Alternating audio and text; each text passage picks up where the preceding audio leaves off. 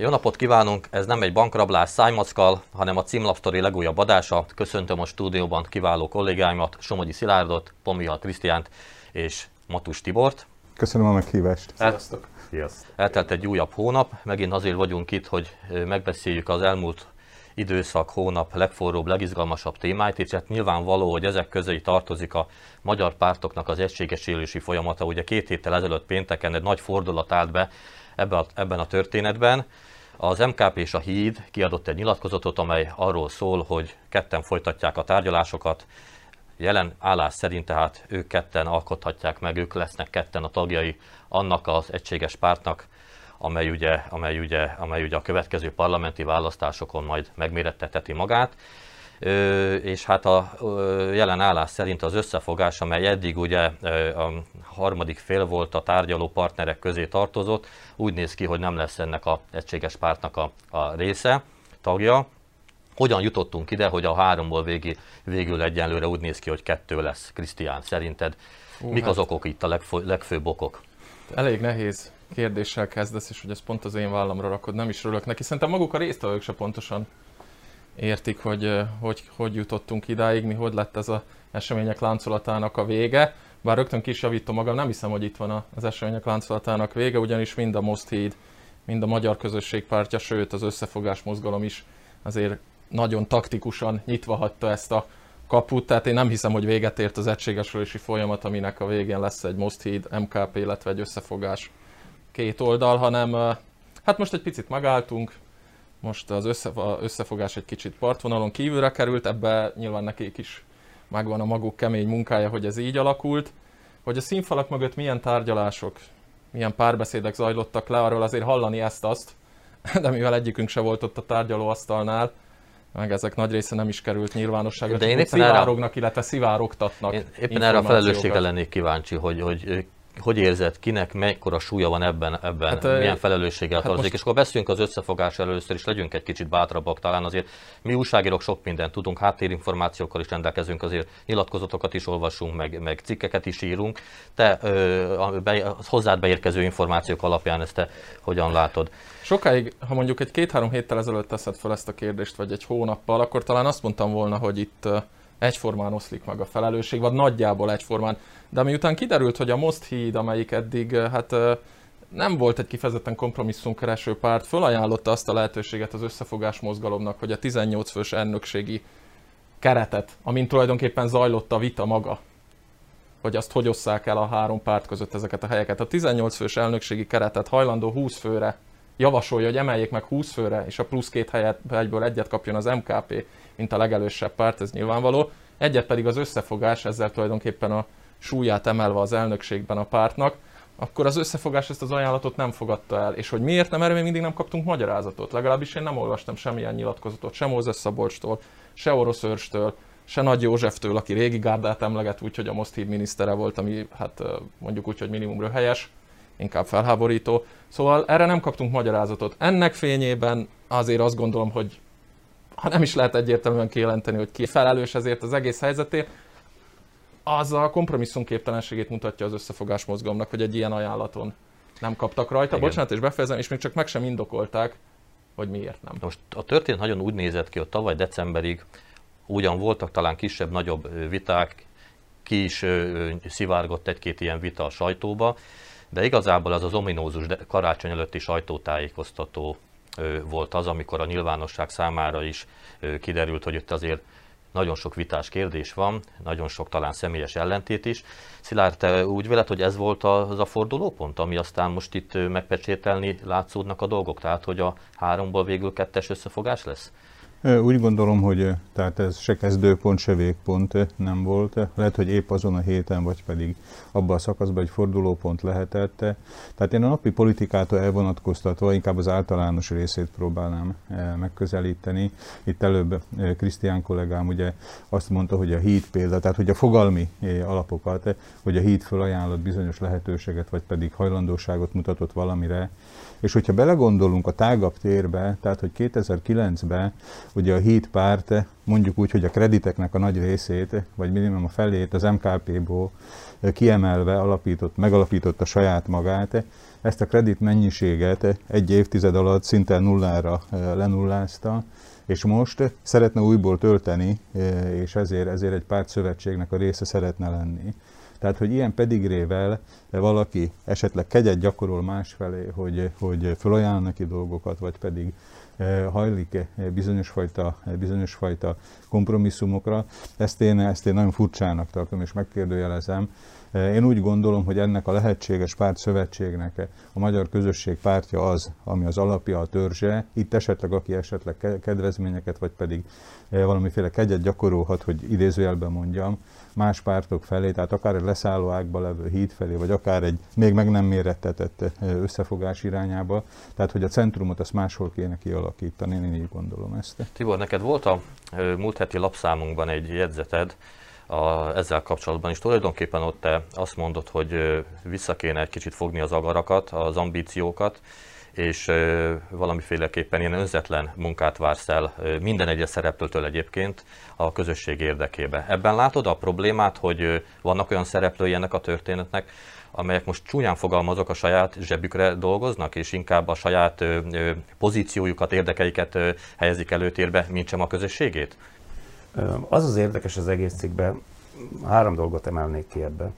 Egyrészt egy éve hunyt el Sóki László író, és tőle sok mindent idéztem, és egy dologért, egy dologért idéztem, mert kicsit azt éreztem, hogy az ő mondataia meg tudom fogni azt a több generációs sorsát a magyarságnak. Tehát nagyon jól leírta két-három történeten, hogy, hogy miről is szól ez a felvidéki magyarság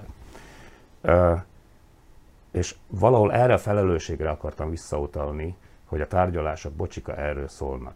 Érdekes módon a reakciók, főleg a, a cikk másik részéről, a pénzről, az érdemmel vagy értemtelenül hozzájutott pénzről, támogatásokról. Itt látom a tárgyalási hibát az egész egységülési folyamatban, hogy amikor leültek ők hárman, vagy ez a három szubjektum, nem határozta meg a célt, hogy mi, mit akarunk akkor.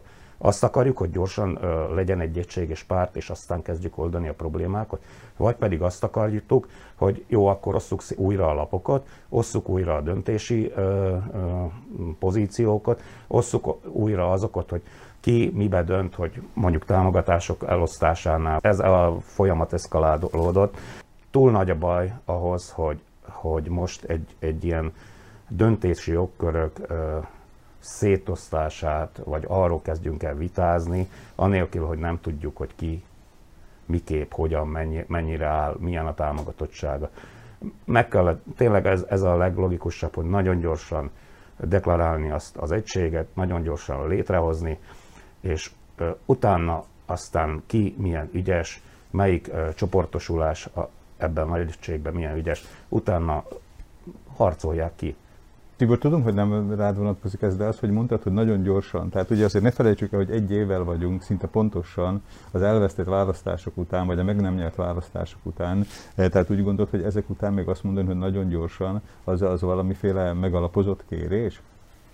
Bocsánat, hát ha nem is nagyon gyorsan, de azért itt lóg a levegőbe, hol jobban, hol kevésbé, hogy bármikor lehet egy előrehozott választás. Itt nem azt mondom, hogy gyakorlatilag napi rendszerességgel megbukhat a kormány, de azért én azt hiszem, hogy az elmúlt, nem tudom, most már a rendszerváltás óta tehát 32 évben azért bőven én, benne volt, még, és még, most is tudom, benne van. a kérdés nem rád vonatkozik, tehát az csak most, nem, vissza, visszatérnék hogy erre, hogy nem tudatosítják azt, hogy a nagy közönség vissz... elsősorban azt várja, amit te is mondtál, tehát hogy először legyen meg egy közös, közös asztal. De meggyőződésem, hogy a nagy közönség már a, a parlamenti választások előtt is igényelte volna ezt a...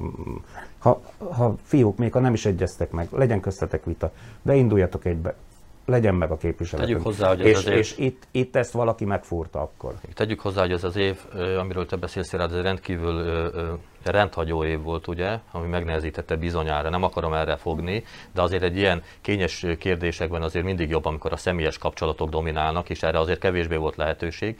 De a pénteki nyilatkozat, amit én itt akarok Tehát úgy mondod, hogy a koronavírus miatt nem tudtak megegyezni? Ö, részben igen, igen, igen. A koronavírus természetesen elfogadom, de azért mégis egy év távolatában Tehát az, hogy egy alapvető kérdésbe nem lehet egyességre jutni, azért Nézd, ez is... Te tudod a legjobban köztünk, hogy politikai kérdésekben egy készfogás mindig többet ér, mint, mint akár, nem is tudom, bármi más, egyáltalán, vagy a személyes kapcsolatok, főleg egy ilyen esetben, amikor tényleg hosszú évek óta tartó ellentéteket kell valamiféleképpen feloldani, de talán érdekesebb kérdés az, és egy nagyon röviden várnám a válaszatokat arra, hogy ugye a pénteki nyilatkozat után elég éles üzengetések jelentek meg különböző platformokon, közösségi oldalakon.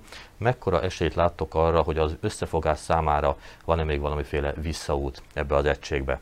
Csak röviden, Tibor. Ha vissza tud lépni az összefogás a jelenlegi pozíciójából, és fölül, fölül tud emelkedni ezen, hogy... Egót, egójából? Úgy egójából, hát, és fölül tud, fölül tud emelkedni azon, hogy... De most, tud ez a kérdésem? Tehát a, a jelek én szerint... félek, hogy nem, de mm, lehet, hogy józan erők ott is fölülkerekednek. Krisztián? Én azt gondolom, hogy igen, és remélem is, hogy igen, mert azért azt nem szabad elhallgatni, hogy az összefogásban van egy csomó tehetséges ember, akire szüksége lehet, vagy szüksége van Ebbe a fölvidéki magyarságnak. Úgyhogy én remélem, hogy itt ők is egy kicsit visszavesznek az egóból. A másik két, mert azt, most azt állítani, hogy mindenről az összefogás tehet, az nyilván botorság. Azt gondolom, hogy vissza kell venniük nekik is, és a másik két pártnak is van min elgondolkodnia. Ugyanakkor azt gondolom, hogy nem a Most hídon és az MKP múlott, hogy ők most nincsenek ott, de remélem és hiszem, hogy mondjuk egy néhány hónap múlva ezt folytatjuk, ahol abba hagytuk, és, és talán ott lesznek. Mert szerintem szükség van rájuk. Úgy tűnik számomra, hogy a régi ellentétek egy újabb fajta ellentétekké formálódnak át, és a törésvonalak máshova helyeződtek át. Szilárd, ezt mennyire tartod tartósnak ez, ezeket a, ezt az új törésvonalat? Ugye most egyértelmű, hogy a híd és az MKP, amely egyébként nyilván problematikus, ez a kettő párt is így együtt elképzelni hosszú idő után, de hogy itt van egyik, egy, egy, egyik oldalon, a másik oldalon meg az összefogás, hogy, hogy fel lehet-e számolni ezt a, ezt a, a újabb ellentétet. Nem tartasz-e attól, hogy egy újabb hosszú időre meghatározó törésvonal keletkezik a magyar politikum kellős közepén? Ez, ez ugye mindig támogatottságnak a kérdése, tehát hogy milyen törésvonalak vannak egyes pártok között. Ha egy párt erős, érzi a támogatottságát, akkor föntartja a törésvonalat, azaz a feltételrendszerét a konkurens pártokkal szembe. Hogyha gyenge, és ugye ez a, ahogy előbb mondtam, a híd lefelé ágban van, az összefogásról meg nem tudjuk, hogy merre mozdul. Tehát, hogyha ők bizonyos támogatottságra szert tudnak tenni az elkövetkező fél háromnegyed évbe, tehát az év végéig, akkor nyilván olyan kedvük lesz, hogy diktáljanak, tehát a törésvonalak fönnmaradnak. Ha ugyanolyan lesz a támogatottságuk, mint most, akkor nem lesznek törésvonalak, hanem örülni fognak, hogyha fölveszik a listára őket. Szilárd, én visszakérdeznék, mi az a támogatottság? Az a Mert az a, a, az a három-négy, három-négy uh, centrumban lévő arcnak a elfogadottsága, vagy, vagy az az erő, amivel a, a Facebook posztokon megjelenik, érted? Szóval, vagy, vagy, pedig, vagy pedig az, a, az, hogy képes vagyok mondjuk két, három, négy, sőt, hát inkább 5 százalék szavazót elvinni a választásokra. Ha, ha, ha nem is számtalan, de nagyon sok módja van annak, hogy egy párt magabiztosságra tegyen szert választásokon való részvétel nélkül is. Tehát épp például mondjuk a visszajelzések, hogyha kimennek terepre, a terepen való fogadtatása, az ő, megjelenésüknek a reagálás, tehát hogy tudnak-e olyat mondani, olyan javaslattal előállni, amire ők reagáltatják a közvéleményt vagy a többi pártot, és nem ők futnak mások iránt. Tehát ezek mind olyan közvetett vagy közvetlen indikátorok, mutatók, amely egy párt vezetésével elhitetteti azt, hogy nyerekbe vannak, és ahogy mondani szokták, megy a kártya nekik. Tehát ilyen esetben magabiztosabban tárgyalnak. Ha nincs ez a magabiztosság, akár visszagolt, vagy akár csak vélt, akkor alakulnak ki úgynevezett törésvonalak, és mindenki próbál egy tárgyalóasztalnál valamilyen pozíciót elérni. Én, és itt még egy kérdést felteszek. Gondolod, hogy itt alakulhat ki az a törésvonal, egy újabb törésvonal? Hogy ugye párhuzamosan ugyanazt fogják akarni csinálni, és akkor fogják keresni, hogy miben mások?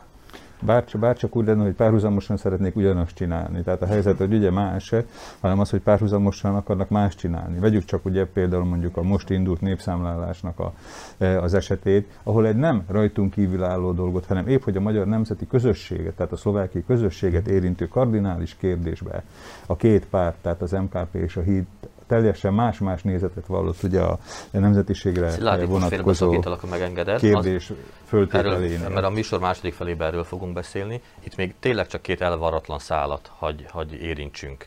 Az egyik az, ugye, hogy tegyük fel, ugye, hogy az MKP és a híd ö, lesz, marad ö, tagja, és ö, ketten tudják majd megalkotni ezt az egységes pártot. Ez egyik kérdésem az, mennyire lenne ez elég, ha csak ők a szereplői ennek a egységes pártnak, illetve az, hogy mennyiben okoz mondjuk a, ez MKP tagságának problémát ez a fajta ö, ö, kényszerházasság, vagy ez a fajta ö, ö, partneri viszony a híddal. Ugye tudjuk azt, hogy bő egy évtizede tart itt mindenféle ellenségeskedéssel fűszerezett kapcsolat a két párt között, és azért nem egyszerű ezeket, a, ezeket, a, ezeket az árkokat betemetni.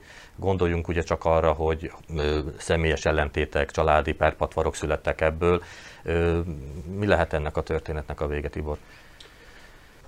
Azért gondoljunk bele abba is, hogy választások előtt már volt, volt egy szándék arra, hogy kialakítani közös listát, és ha úgy, ha úgy igazán belegondolunk, akkor ezt nem is a pártvezetőségek fúrták meg, hanem a, a Facebookon megjelenő mindenféle rovatok. Van olyan jelenlegi sajtótermék is, ami kimondottan abba érdekelt, hogy a viszályt szítsa a magyar ö, ö, szubjektumok között. És ö, valahogy ezen kell tudni felülemelkedni. Én szerintem minden józan gondolkodó polgár felül tud ezen emelkedni. Akinek meg nem ez az érdeke, aki a szolák érdekeket nyomja, titkosszolgálat, vagy nem tudom, hát azokra még nem kell hallgatni. Na most kell rájuk tekinteni. Krisztián, te mennyire számítasz arra, hogy az MKP-ban lesznek, hogy is mondjam, dezertőrök vagy lázadók ebben a tekintetben, zendülők, hogy, hogy hangoskodók, akik azért kifejezik majd a véleményüket, nem tetszésüket a hiddal szembe, vagy a hiddal kapcsolatos bizonyára, kapcsolatban? Bizonyára lesznek, csak van itt egy fontos kérdés, amiről úgy hajlamosak vagyunk elfeledkezni, és ami tulajdonképpen ennek az egységesülési folyamatnak tulajdonképpen a, az origója, vagy a leginkább kardinális kérdése, az, hogy elérhető-e a parlamenti képviselet, anélkül, hogy itt most nem fogunk össze azzal, akivel össze lehet fogni. Tehát, hogy bárkit kihagyunk ebből a, az egységesülésből. Arról lehet vitatkozni, szerintem lehet érdemi vitákat folytatni, hogy létezik-e fölvidéki magyar jövő parlamenti képviselet hiányába. Csak hogy erről senki nem vitatkozik, itt nem erről vitatkozunk, nem, a, nem arról, hogy van-e értelme bejutni a parlamentbe. Meggyőződésem, hogy van, anélkül szerintem azt a felvidéki magyarság fogyását, ami jelenleg itt zajlik a szemünk előtt, nem hogy megállítani, nem lehet lassítani se nagyon. Azt láttuk az elmúlt, akár az elmúlt egy év kormányzásából, meg a, a vegyes pártnak a kormányon töltött szerepéből, hogy parlamenti képviselet, vagy megfelelő és jó parlamenti képviselet hiány micsoda kudarcok érik a felvidéki magyarságot. Tehát azt gondolom, hogy be kell jutni a parlamentbe, ez a kérdés. Lehet rajta vitatkozni, az én nézőpontom szerint egyértelmű, igen, a válasz be kell jutni a parlamentbe. Na most ha ebből indulunk ki, hogy be kell jutni a parlamentbe, akkor azt a kérdést kell következőnek föltenni, hogy bárki nélkül, aki a felvidéki magyarokat képviselni akar, vagy hivatott, be lehet-e jutni a parlamentbe, hogyha megosztottak az erők. Szerintem nem vagyunk annyian most már, hogy ez, ez megvalósulhasson. Nekem is tetszene egy kicsit lokalistább, konzervatívabb, keményebb MKP, én ezt nem tagadom. Csak hogy most már nem, nincs annyi MKP szavazó, ilyen MKP szavazó, sőt, akármilyen MKP szavazó sincs annyi, láttuk február 29-én, hogy be lehessen jutni a parlamentbe.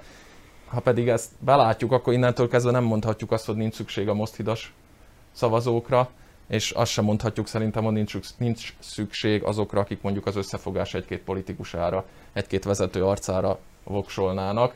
Hát innentől részemről pedig le van zárva a kérdés, megvan a feladat arra kell tölekedni, hogy aki részt akar venni a magyarok képviseletébe, azt becsatornázunk egy közös gyűjtőpár, de most az mindegy, hogy ez milyen technikai formációba valósul meg. Szilárd, te is úgy látod, hogy az MKP híd közösen kevés az 5% eléréséhez. Hát én megint csak alapfogalmakat tisztáznék, tehát előbb ugye azt mondtad, hogy esetleg lesznek-e olyan dezertőrök, akik nem értenek egyet az MKP-nek és a hídnak a közös föllépésével. Én szerintem azért tisztázni kellene ilyen negatív, negatív előjelű kijelentéseket, mert mi történt? Tehát ugye 2009-ben történt a cserbenhagyásos gázolás, és, és ugye a, a, tehát a híd semmilyen, még csak, hogy is mondjam, szimbolikus jóváltételt vagy megkövetésre mutatott vagy nyilvánított ki az MKP tagsága irányába.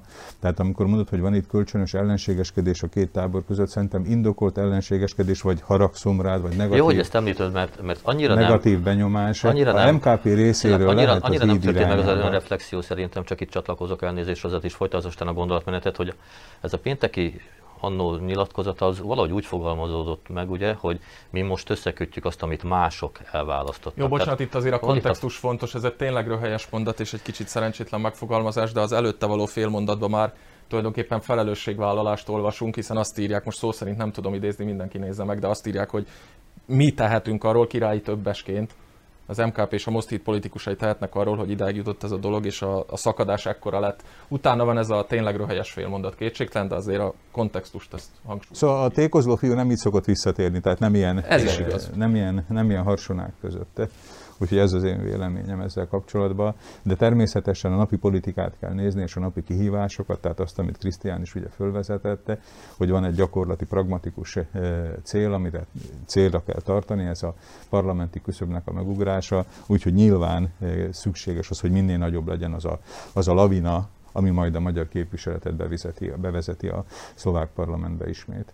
Én azt hiszem, hogy át is térhetünk a következő nagy témánkra, ugye, ahogy az már előbb kiderült a népszámlálásra, ami ugye nem csak az elmúlt időszaknak a nagy témája, hanem még azért előttünk, az előttünk lévő időszaknak is egy nagy témája lesz. És hát ha valaki elmerült a demográfiai mutatókba, statisztikai adatoknak az elemzésébe, akkor azért ezzel kapcsolatban nem lehetünk túl derülátóak, a, már ugye ami a szlovákiai magyarságnak a számát illeti. Ti ugye tudva azt, hogy először lesz online ugye részben, tehát ezek a tavaszi, ez a tavaszi forduló vagy szakasza a népszámlálásnak az Szlovákia történetében először virtuális módon fog megvalósulni, és figyelembe véve mindenféle akadályozó tényezőt, akár azt is, hogy ma reggel, vagyis hát tegnap reggel indult ugye a, maga a, nyílt meg a lehetőség arra, hogy online módon az emberek kitölthessék az éveket is, már is egy óriási nagy hibába ütközött, a, ütköztek a, ütközött az ember, mert ugye akár többször is lehetett tölteni, tehát ilyen fatális ö, ö, számítógépes hiba lépett fel. Itt, itt kérdezek közben, mert Igen. fog ez valósulni? Mert, mert ahogy az utolsó hónapokat látjuk Szlovákiában, szinte már semmi se valósul meg, hiába döntenek bármiről. Semmi Igen, se úgy valósul meg, ahogy gondolják, szeretnék. Szóval csak tényleg így nagyon röviden az az első bevezető kérdésem ebben a témában az lenne, hogy minden nehézséget összevetve, mire számítotok ti, és most nyilván a, a, a Bukásra. magyar, a magyar Semmi jóra, nekem az felvidéki magyaroknak tekintetében teszem fel ezt a kérdést. Számarányokra, anyanyelvi mutatókra, stb. stb. Szilárd, ezzel a témával egyébként te heteken át foglalkoztál, több remek cikket is publikáltál, ugye úgy az M, ö, ma 7.sk-ra, mint a Magyar Hét heti labba. Téged kérdezlek, kérdezlek először. Köszönöm. Tehát a, a fölvezetődben ugye azt mondtad, hogy kevésbé leszünk való, vagy vagyunk derülátó. Okay. Én ezt úgy pontosítanám, hogy kimondottan borulátó vagyok. Tehát a, a magyar közösségnek a, a számát, számarányát, illetve az érdekképviseletét, illetve magát a népszámlálással kapcsolatban. Tehát nem akarnám ugye az összes cikkeket most itt eh, részletesen eh, felsorolni, de hogyha csak a Gyurgyik László, a témának a szakmabeli eh, elismert képviselője, ha az ő becsléséből indulunk ki, hogy a szlovákiai magyarság évente 2000 fővel csökken, akkor nyilván, tehát hogy egy kisebb számot fogunk kapni a 2021-es ö, népszámlálás végén, mint ami volt ö, 10 évvel ezelőtt 2011-ben, tehát ugye akkor 460 ezer körül volt a szám, ha jól emlékszem, tehát kerekítve. Vannak, akik 430-420 közé teszik a várható számot, tehát saj- sajnos én borulátó vagyok, tehát én, én inkább közelítenék a 400 ezerhez, sőt akár, hogy Ezt mondja egyébként Gyurgyik László is, is, hogy- holnap fog megjelenni a újságos standokban az a lapszám, amelyben ő nyilatkozik, és pont azt mondja, hogy ő 400 ezerre teszi. Tehát egy újabb 60, mint egy 60 Tehát ezeres és, és, ott- és, ott már, és ott már pár emberen múlik, hogy átlépjük-e, vagy lesüllyedünk-e a pszichikai határ alá, 400 ezer alá. Tehát, hogy úgy fog-e kezdődni a szlovákiai magyarság számaránya, hogy három, tehát, hogy 300 valahány ezer, és az nagy pszichikai, pszichológiai határ lesz. A említett Gyurgyéki interjú, ami ugye a legfrissebb lapszámunkban jelenik majd meg, ennek az egyik legnagyobb tanulsága számomra az volt, hogy tulajdonképpen és a legszomorúbb is, hogy minden tekintetben, minden statisztikai mutatóban a szlovákiai magyarság az országos átlag alatt van. Iskolai végezettség, gazdasági mutatók, reprodukciós dátum. Termékeny, termékenység, ugye, életkor, a korfa szerint. Tehát, hogy miben reménykedhetünk tényleg, meddig, meddig tolhatjuk ezt a, a, a ez, ez, mert ez a kérdés mindent aztán meghatároz, akár a politikai egy, egységesülési Persze. folyamatokat is. Van-e értelme egyáltalán? Én felvet, felvetnék egy más gondolkozást erre a népszámlálásra, kicsit az az érzésem, hogy most itt van a népszámlálás, ami minden tíz évben eljön, és akkor minden tíz évben rettegünk, hogy jaj, mennyivel leszünk kevesebben. És mi volna, hogyha elővennénk a Gyurgyik Látszó által felvetett dolgokat, hogy ebbe van baj, ebbe van baj, ebbe van baj, és akkor elkezdenénk azon gondolkozni, nem rettegni, hogy népszámláláskor mennyivel vagyunk kevesebben, hanem azon kezdenénk dolgozni, hogy na akkor ezekben a mutatókban hogyan tudunk javítani. Tehát azt mondod, hogy tíz évet mindig megrettenünk, aztán egy picit utána meggyőztünk, aztán, aztán, aztán még, az jó, aztán a... egy fél évig elfogadjuk, ugye gyásznak a szokásos elemei, és aztán, aztán majd t- következő tíz évben majd megint rettegünk. Szóval, és mi volna, ha azon kezdenénk el ezeken a mutatókon, ezeken a feladatokon, mert ezek feladatok. Tibor, Igen, és, és, bocsánat, bocsánat, így jutunk vissza a parlamenti képviselethez. A, a Bocs, de nem csak a parlamenti képviselethez, hanem a, a, ez a egységesüléshez, hogy nem arról kezdenénk el beszélni, hogy hogy uh, milyen posztokhoz jutunk, hanem arról, hogy ezek a feladataink, bocsánat. Tibor, ezekre a feladatokra a érdekképviseletünk az elmúlt 30 évben 100 milliókat kapott különböző költségvetésekből. Tehát inkább a kérdés úgy tenném fel, hogy miért nem valósult meg ez eddig. De föl sem lettek vetve, hogy ezekkel esetleg foglalkozni. Bocsánat, hát a, a, a felvidéki magyarság demográfiájának javítása, mint, a rendszerváltás, mint, mint feladat, a rendszerváltás utáni első, első népszámlálás 91-ben volt, tehát két évvel a rendszerváltás után. Onnantól kezdve a magyarság száma Szlovákiába csak csökken. Tehát ezt a trendet ezt eh, egy, egy középiskolás észreveszi, nem pedig az, aki ezt vállalja, hogy az érdekeit ennek a közösségnek képviseli. Igen, más kérdés, és nem tudom a választ rá, hogy eh, egyáltalán lehet-e más irányba fordítani ezt a szekérudat. Nem, nem csak eh, attól tartok, attól tartok, hogy csak lassítani lehet ezt Én biztos a fogyást. vagyok benne, hogy én meg azt, lehet fordítani. Én nem vagyok ebbe teljesen meggyőződve, hogy itt a, a jelenlegi állás szerint, a jelenlegi viszonyok között, a jelenlegi berendezkedésbe ezt a fogyást uh, meg lehet-e fordítani. Lassítani biztos lehet, és mindenkinek azon kéne dolgozni a politikustól Én kezdve a, meg lehet fordítani. a Szatócs-Boltosig, hogy ezt lassítsuk de hogy megfordítani lehet, arról nem vagyok teljesen én, meggyőződve. Én szerintem meg lehet fordítani, csak ez nem egy éves feladat, meg nem két éves, meg nem egy ciklusra szóló na feladat. Az, hanem... Most az, hogy ugye először szintén bevezetésre került a kettős nemzetiségnek a fogalma, és ezt meg lehet majd jelölni az éveken, ez mennyire lassítja, mennyire gyorsítja fel ezt a folyamatot? Kell-e ettől félnünk, tartanunk, vagy egy üres ö, ö, pánikkeltésről volt szó, ahogyan ezt egyébként már felvezetted, a Moszid is lényegében ö, véli vagy gondolja. Szilárd, megint hozzád fordulok először. Az ördög ugye a részletekbe lakozik. Tehát azt könnyen el tudjuk képzelni, hogy van különbség a két válasz lehetősége és az egy válasz lehetősége között. Tehát el tudunk képzelni két ilyen űrlapot. Azt már nehezebben tudjuk elképzelni, és itt is szintén a politikusoknak kellett volna helyettünk gondolkozniuk, hogy vajon mi fog történni ezekkel a válaszokkal. Tehát én a problémát ebben látom, hogy az, aki eldöntötte, az egyébként akár jól, pozitívan is értelmezhető lehetőséget, hogy két nemzetiséget jelöljünk be, hogy aztán ezzel az információval a továbbiakban mi kezd, mi, mi, tehát mi, mit kezd a hivatal például. Mondok egy konkrét példát. Tehát, hogy kisebbségi nyelvet hivatalos használatban ugye azokon a településeken lehet használni, tehát a hivatali kapcsolatban, ami eléri a 15%-ot a kisebbség aránya az adott, adott helyen.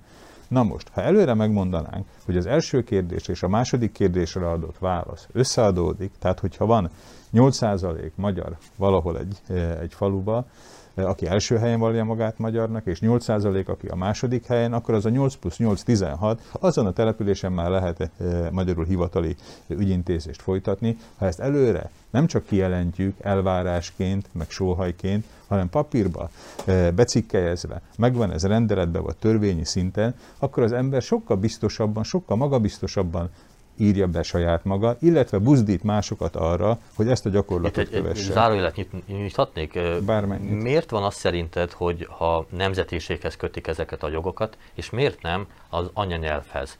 Ugye ezt, erre is rákérdez a, a, a népszámlálás, és rendszerint erre mindig többen válaszolnak, nem igennel, hanem hogy többen vallják magukat magyar anyanyelvűnek, mint magyar nemzetiségűnek. Itt ugye nyelvhasználatról beszélünk, meg anyanyelvről. Mi az oka annak, hogy mondjuk miért nem, a politika miért nem e tekintetben fejt ki munkát és erőfeszítést, hogy, hogy ez a jog, a nyelvhasználati jog, a hivatali nyelvhasználati jog az anyanyelvhez kapcsolódjon, ennek a számarányához. Mit gondolsz? Hát én inkább figyelmébe ajánlom a kedves olvasóknak a e héten megjelent Magyar Hét eh, heti lap számát, ahol jól tudom, Popé Gyulának van erről egy eh, nagyon jó írása, és ő kifejtette, tehát ez mindig a politikának a, a politikának a kérdése. Én magam is úgy gondolom, hogy a nemzeti identitásnak az egyik materiálozódott, megfogható megnyilvánulása az a, az a nyelvhasználat. De megint csak oda jutok vissza, hogy eddig a népszámlálások előkészítéseket minden egyes népszámlálás törvény, törvény határoz meg. Azt, ami ma zajlik 2021-ben, az 2019-ben fogadták el ezt a, e, ezt a törvényt. Az akkori magyar képviseletnek kellett volna odahatnia, hogy akkor ne a nemzetis identitás alapján, hanem a nyelvhasználat alapján történjék ez meg. Tulajdonképpen akkor ez Krisztián véleményed szerint is egy meddő vita volt a kettős nemzetiség körül, és arra kellett volna inkább összpontosítani, hogy mind a két válasz kerüljön majd egyensúlyba, vagy hát egyenlő megítélés alá tulajdonképpen. Sokat olvastam a témába, többek között Szilárd cikkeit is, de olvastam olyan szociológusok interjúit, írásait, akik azt mondták, magyar szociológusokról van szó, akik azt mondták, hogy ez a kettős nemzetiség megadása, ez dúsíthatja, növelheti a magyarok számát, ez jó lesz. Úgyhogy én szociológiai szempontból nem tudom megítélni a kérdést, ha úgy tetszik, tudományos szempontból nem tudom megítélni a kérdést. Én józanész alapján tudom megítélni, vagy fölfogni ezt a kérdést, józan paraszti eszem pedig azt mondja, hogy ha adunk egy menekülő utat, vagy kiutat az identitásukban elbizonytalanodott embereknek, akkor lehet, hogy azzal élni fognak, és hogy is mondjam, elillannak, kicsit hülye szó talán, de elillannak abból a magyar közösségből, amiben, aminek még most a részei, de mondjuk 2021-es népszámláláson már könnyű szívvel írja be az első helyre, hogy szlovák, ha a másodikra esetleg odaírhatja azt is, hogy magyar. Bár itt jegyezném meg, hogy nem tudom, hogy kitöltöttétek-e már a, a népszámlálási digitális ívet. Én tegnap megcsináltam, kellemesen meglepődtem, ugyanis a rendszerbe ez a két kérdés, a második nemzetiség kérdését meg tudták volna úgy is oldani, hogy sokkal inkább csábítóbb legyen megjelölni egy második nemzetiséget, ugyanis biztos láttátok ti is, hogy külön kérdés van arra, hogy ön az ön identitás akar-e másik nemzetiséget megjelölni, és ott egy igen, illetve nem válasz van, egy pont ki kell pipálni Ja, és csak miután rubrikát, és miután rákattintottál az igen rubrikára, utána jelölheted be a második nemzetiséget, tehát egyfajta plusz lépcsőt tettek ebbe, amit ha én mondjuk szlovák soviniszta lennék, akkor biztos élesen tiltakoztam volna ellene, hogy ezt meg lehetne ügyesebben is csinálni, ami most- könnyebbé teszi a második Igen, nemzetiség Tibor, egy pillanatra, fölvállalását. csak hogy fordítsuk át egy picit gyakorlatiasabbra ezt most ezt a kérdést. Ugye azokkal nincsen semmi probléma, akik kettős identitásúnak érzik magukat. Ez nem értékíteleti kérdés, Persze, természetesen. persze. Hát Rákattintanak, bejelölik a megfelelőt, ami a, amit szeretnének. Mit tegyenek azok, akik mondjuk azok a magyarok, akik, akik ragaszkodnak ahhoz, hogy csak a magyar nemzetiséget tüntessék fel, mert ők így érzik. Felmerült ugyanis annak az elméleti lehetősége, hogy a, kett, a második identitáshoz is beírják a magyart. Veszítünk ezzel valamit, felesleges lépés, vagy nyerünk-e vele valamit, Tibor? Szerintem ez felesleges lépés, de én visszatérnék arra, amit mondtál. Na, hogy lenne felesleges? Mit, hogy még, még második nemzetiségnek is Hát, beírni a hogyha, magyar? hogyha, hogyha a törvényhozó azt állapítja meg, hogy egy ember lelkébe van két nemzeti identitásnak És is helye, magyar. és én csak azt az egyiket használom ki, akkor olyan, mintha egy szavazatomat leadnék. Tehát miért nem mondanám én a második helyen is az, hogy magyar vagyok, és akkor így adja ki a száz százalékot. Bocsánat, azért a magyar koordinátoroknak, akik a népszámlálást koordinálták, ott a hivatalos vélemény, idézőjelzem a hivatalost, az az, hogy hagyjuk üresen a második rubrikát, írjunk magyart, és a másodikat hagyjuk figyelmen kívül, hiszen előtte azt jelölöd be, erről Én- beszéltem, én szerintem hiszen ezt- előtte azt jelölöd be, hogy neked nincs kettős identitásod. Ergo, ha bejelölöd, hogy van kettős identitásod, utána beírod a magyart, Ráadásul- akkor mi van, ha ráadásul- csinálnak, bocsánat, hagyj fejezzem be, mi van, ha a végén kapunk egy statisztikát, hogy Szlovákia lakosságának, most hasamra csapok, 26%-ának kettős Épp identitása ezt, akartam, épp ezt akartam mondani, de akkor bocsánat Tibor, téged Én, félbeszakítottunk. én vissza szeretnék térni erre, a, a, tehát itt azért komoly viták merültek föl, hogy legyen-e kettős identitás, vagy, vagy, csak, vagy csak egy nemzetségre lehessen adni a voksot, voksunkat. A, és itt jogos is, mert azt hiszem, hogy egyelőre úgy néz ki, hogy például a nyelvi jogok, azok csak a első számú nemzetiségi jog alapján fognak Ezt ígérik. Ezt Vagy a ígérik, jelenlegi tehát- legislatív keretek ezt Tehát, mutatják, ö, igen.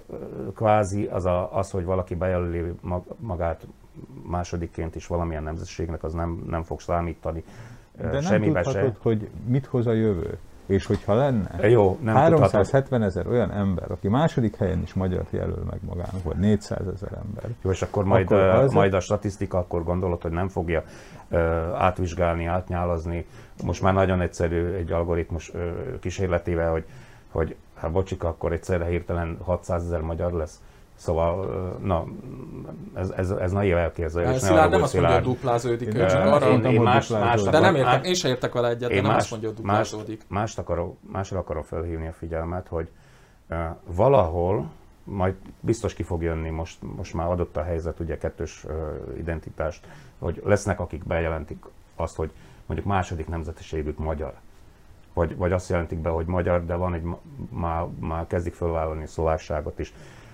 Valahol ez az információ újabb feladatot ad nekünk, képviseletünknek, hogy na akkor kezdjünk el dolgozni azon, hogy, hogy ezek a, am- amit te mondtál, hogy nehogy tíz éven belül elvesztenek ezek az emberek. Igen, és akkor megint visszajutottunk a legelső témánkhoz, megint visszajutottunk ahhoz, hogy bármilyen nehéz is kimondani, a vegyes párti politikusokra is szükség lehet, hiszen azokat, akik szlovák iskolába jártak, akik vegyes házasságokba élnek, azokat is kénytelenek vagyunk becsatornázni, mert máshogy De bocsánat, stratégiánk nincs erre. ezt kétségtelen. Ezt, És ö, 30 év óta nem foglalkozunk Sajnos egyet kell, hogy értsek veled. Tehát ugye 2021. február 15-én indult a mostani népszámlálás, és októberben, 2020 októberében a Fórum Intézet rendezett egy tudományos konferenciát ebben a témával. Ott már elhangzott minimum három előadásba a kettős nemzetiség bejelölésének a lehetősége. Volt pro, kontra nézet is, utána ez a beszélgetés elhalt, és 40 nappal, a egyébként 10 évente megrendezendő népszavazás kezdete előtt, 40 nappal vette a politikum azt a fáradtságot, hogy ezt a problémát észrevegye, tálalja, prezentálja más politikusok felé is, és bármiféle megoldást, egy új megoldást próbáljon elérni. Tehát ez az, ami engem egy kicsit nyugtalanít, hogy a magyar választó nyugodtan alszik, mert úgy gondolja, hogy az érdekképviselete az megvan oldva, miközben kiderül, hogy az érdekképviselet szintén alszik. Hát a magyar választó szerintem 30 éve nem alszik nyugodtan, lehet, hogy még több, de egyébként igazad van, és abszolút Egyébként a, jogos, amit a mondasz. civil szféra ebben a tekintetben azt hiszem, hogy jól bizonyított. Ö, ők ugyanis a, a gazdái tulajdonképpen egy kampánynak, Facebook oldalnak, óriás plakátoknak, videók, tartalmak jelentek meg, de mintha, és ez unikum talán a 21-es népszámlálás kapcsán, hogy maga az állam, Szlovákia, az ország, mint a teljesen ö, ö, tabuként kezelte volna, vagy elfeledkezett volna erről a kisebbségek Igen. számára nyilván roppant fontos eseményről, és ö, ha visszagondolunk 10, 20, 30 évvel ezelőtt, de talán annyira nem kell visszamenni az időbe, azért sokkal nagyobb visszhangja volt minden egyes népszámlásnak. Sokkal több óriásplakátot láttunk az utak mentén, sokkal többször folyt erről társadalmi vita. Ennek megvan egyébként különböző- a konkrét oka, hogy miért. Erre akarok rákérdezni. Koronavírus? Vagy? Nem, 14 kérdés van a kérdőíven. Ebből 11 kérdésre a választ máshonnan is be lehet szerezni. Tehát már létező adatbázisokból. Három kérdésre nem lehet máshonnét beszerezni. Vallási, tehát felekezeti hozzáállás, nemzeti kisebbség vagy nemzetiségnek a vállalása, és egy harmadik a technikai jellegű dolog, hogy milyen, munka, milyen eszközzel jut el az ember a munkahelyére. Tehát a szlovákság nem érdekelt a nemzeti kisebbséghez vagy a nemzetiséghez való kérdésnek a megválaszolásába, amire igazán a mi kampányunk, tehát a magyarságnak a kampánya hangsúlyt fektet, és ezt várnánk, ugye, hogy az ország többi része is kampányoljon magán legalább a részvétel mellett. Sőt, ha nem is megy el egy polgár, bár ezt nem nagyon hirdeti a statisztikai hivatal, akkor úgynevezett statisztikai módszerekkel ki tudják átlagolni az ő jelenlétét, ami számunkra egy igazi veszélyt jelent, tehát bármennyi ilyen is mennek el mondjuk 80%-a a lakosságnak a népszámlálásra, a statisztikai hivatal ki fogja tudni átlagolni, hogy az ország lakossága 5,6 millió. De aki a nemzetiségi rovat tölti ki, és azt is csak 80% fogja kitölteni, ott nem lesz átlagolás, ott azt a számot veszik figyelembe, ahányan például a magyart beixelték. Tehát ez számukra egy újabb veszély. Tehát ez egy olyan, mintha egy pesgő tablettát most egy pohár vízbe oldunk föl, vagy egy kanna vízbe fogunk föloldani, tehát hogy sokkal kisebb lesz a sűrűsége. El kell mennünk, tehát ez, az egy, ez, a, ez, ez, a, a legfontosabb. ez a legfontosabb, de miért? Egy ilyen utolsó üzenettel zárjuk akkor ezt a műsort. Szilárd? Azért fontos, hogy elmenjünk, tehát ugye, hogy a, ezt a részvételi arányt növeljük, az pedig, hogy megvalljuk a nemzeti közösséghez, vagy akár a vallási felekhez való tartozásunkat, az pedig azért szükséges, mert ezeket az egységeket, közösségeket alapvetően ezek az adatok határozzák meg támogatásokat, továbbélést, egzisztenciális kérdéseket illetően. Krisztián? Én itthon is, külföldön is, bárhol is büszkén vállalom, hogy felvidéki magyar vagyok. Hát akkor, ha itt egy népszámlálás, az csak egy újabb lehetőség, aminek még aztán a végén haszna is van, hogy büszkén vállaltam. Még annyit tegyél hozzá, te vagy, aki vagyok. azt mondtad, hogy már tegnap kitöltötted. Igen. Mennyi időt rabolt elvettel az életedből ez hát a olyan művelet? Nagyon durván 5 perc. Úgyhogy meg... ha az elsőt megcsináljuk, akkor lehet 10, de amikor idősebb hozzátartozóknak, rokonoknak csináljuk, az úgy ötre nagyjából. Akkor meg lehet ezzel nyugtatni a, a hallgatókat, abszolút, nézőket. egyszerű, hogy... írtunk erről nagyon sokat, Szilárnak rengeteg cikke megjelent a témában. Gyakorlati Írtunk útmutatót. egy gyakorlati útmutatót, készül egy videó. Igen, ezt akkor mondjuk el esetleg, akinek ebbe tudunk ezt segíteni. Esetleg az... majd a cikk, amikor megjelenik az oldalunkon a videó, egy linket majd teszünk a leírásba, ott lesz ez a cikk, ott lesz néhány Somogyi Szilárd írás, készül egy videónk, ami bemutatja De a lépésről lépésre. használati útmutató, az, az nagyon hasznos. Az a legjobb. Rengeteg civil szervezet, ahogy mondtad, nem csak a koordinátorok, hanem a csemadok, az egyetemisták, hökösök csináltak ilyen fölvilágosító videókat. Ezeket meg kell nézni, ez egy nagyon egyszerű folyamat, tényleg 5 perc, csinálja meg mindenki.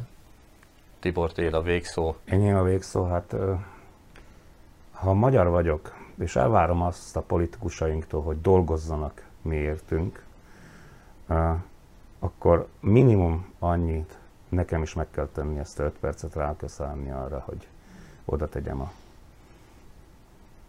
most nem is tudom, keresztet, vagy minek hiszel, klikket, hogy, hát hogy attól, attól függ, hogy elektronikusan töltött ki, vagy, Igen, eh, vagy manuálisan. tegyem azt a keresztet, ahol kell. Köszönöm nektek a beszélgetést, a nézőknek a kitartó figyelmet. Mi ki fogjuk tölteni a népszállási éveket, tegyenek önök így is, és tegyenek úgy is, hogy legközelebb is néznek minket, hallgatnak minket. Viszontlátásra köszönjük a figyelmüket. Viszontlátásra. Viszontlátásra.